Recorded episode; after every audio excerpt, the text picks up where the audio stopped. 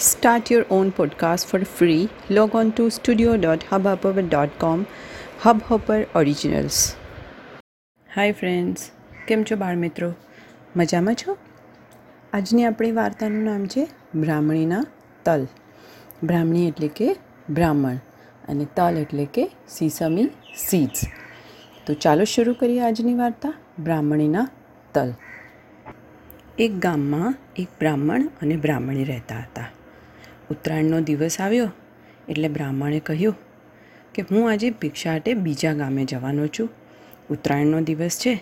કોઈ બ્રાહ્મણ સાધુ આવે તો ઘરમાં જે હોય તે જમાડી દેજે અને આજે ભોજન કરાવવાનું બહુ પુણ્ય ગણાય છે. આપણે ત્યાં પણ ઉત્તરાયણમાં આપણે ઘણા બધા લોકોને દાન કરીએ છીએ ને, એવી જ રીતે આ બ્રાહ્મણે પણ પહેલી એની બ્રાહ્મણીને સલાહ આપી. બ્રાહ્મણી તો એકદમ ગુસ્સે થઈ ગઈ અને બોલી આપણે કંઈ થોડાને મોટા શેઠ છીએ કે લોકોને જમાડીએ. ઘરમાં તો આપણે ખાવાની વસ્તુઓ છે નહીં, અને બીજાને જમાડવાની વાત કરો છો? કંઈ છે ઘરમાં તે હું બીજાને જમાડું?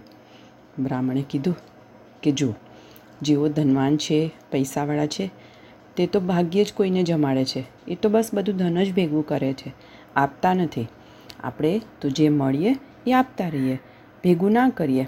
એટલા માટે આપણે ગરીબ છીએ. પણ આપણે કંઈ ધનવાનથી ઉતરતા નથી કહેવાતા. આપણે એક કોળિયામાંથી અડધો કોળિયો પણ બીજાને આપવાની ભાવના રાખવી જોઈએ અને તો જ આપણે ધનવાન કરતાં ચડિયાતા બનીએ છીએ. આમ કહી બ્રાહ્મણે બ્રાહ્મણીને શાંત કરી અને બ્રાહ્મણી હસતા હસતા બોલી, નાથ, ઘરમાં થોડા તલ છે, તે પલાળી દઉં છું. કોઈ આવશે તો એને ખાંડીને લાડુ કરી અને જમાડી દઈશ. બ્રાહ્મણ બોલ્યો, કે ભલે. આમ તો તલ ખવડાવવા એ તો બહુ જ મોટું પુણ્ય છે. આવું બોલી અને બ્રાહ્મણ બીજે ગામે ચાલ્યો ગયો. બ્રાહ્મણીએ તલ પલાળી, ખાંડી અને ભૂક્કો કરી તડકે સૂકવવા મૂક્યા. એવામાં બ્રાહ્મણીનું ધ્યાન ના હતું. ત્યારે એક કૂતરું આવ્યું અને તલના ભૂક્કામાં મોઢું નાખ્યું અને આડોટ્યું. હવે બ્રાહ્મણીએ જોયું, પણ ઉપાય શું કરવો? બગડેલા તલ તો ખવાય, ના ખવાય, તેને એક ઉપાય સૂચ્યો. બા જઈ અને ત્યાં પડોશણને ત્યાં ગઈ અને કીધું કે લેને બહેન, આ ખાંડેલા તલ છે, એ હું તને આપું છું અને એના સાટામાં તું મને થોડા આખા તલ આપીશ. પાડોશણ તો બહુ બુદ્ધિશાળી હતી. આખા તલને માટે એ ખાંડેલા તલ આપણને આપે છે, એવું શા માટે? એમ વિચાર કરી અને આખા તલ આપવા જતી હતી. ત્યાં તો તેનો વિદ્વાન પુત્ર વચ્ચે આવ્યો અને બોલ્યો કે, બા, આ તલ તો લેવા જેવા નથી. પુત્રની આવી વાત સાંભળી એની માતાએ તલ ના લીધા. પેલી બ્રાહ્મણી પાછી જતી રહી. બ્રાહ્મણીના ગયા પછી તેણે પોતાની માતાને કહ્યું કે, બા, ચોખ્ખા કરીને ખાંડેલા તલ આપી અને સાફ કર્યા વિનાના તલ આખા લઈ જાય. એની પાછળ અવશ્ય કોઈ કારણ હશે. જો કારણ ના હોય, તો તે આવું શા માટે કરે? કારણ વિના કોઈ પણ કાર્યની ઉત્પત્તિ થતી નથી. જરૂર તે તલ નક્કામાં હશે.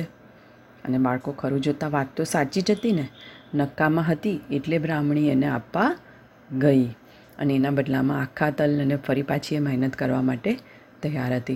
એટલે જો બાળકો, કોઈ આપણને વગર કારણે મદદ કરે, વગર કારણે આપણી પાછળ પાછળ આપણને સાથ આપે, તો સમજી લેવું કે નક્કી એનામાં કોઈ ખરાબ ચાલ યા તો ખરાબ ભાવના રહેલી છે. એટલે આવું થતું હોય તો હંમેશા આપણે બે વાર અવશ્ય વિચાર કરવાનો કે કોઈ આપણને કોઈ કારણ વિના મદદ કરતું નથી. એટલે અવશ્ય જો એમાં એની પાછળ એનો પોતાનો કોઈ ભાવના યા કોઈ સાર હોય તો જ એ મદદ કરતું હોય. બરાબર ને? ઓકે બાળ મિત્રો મજા આવી?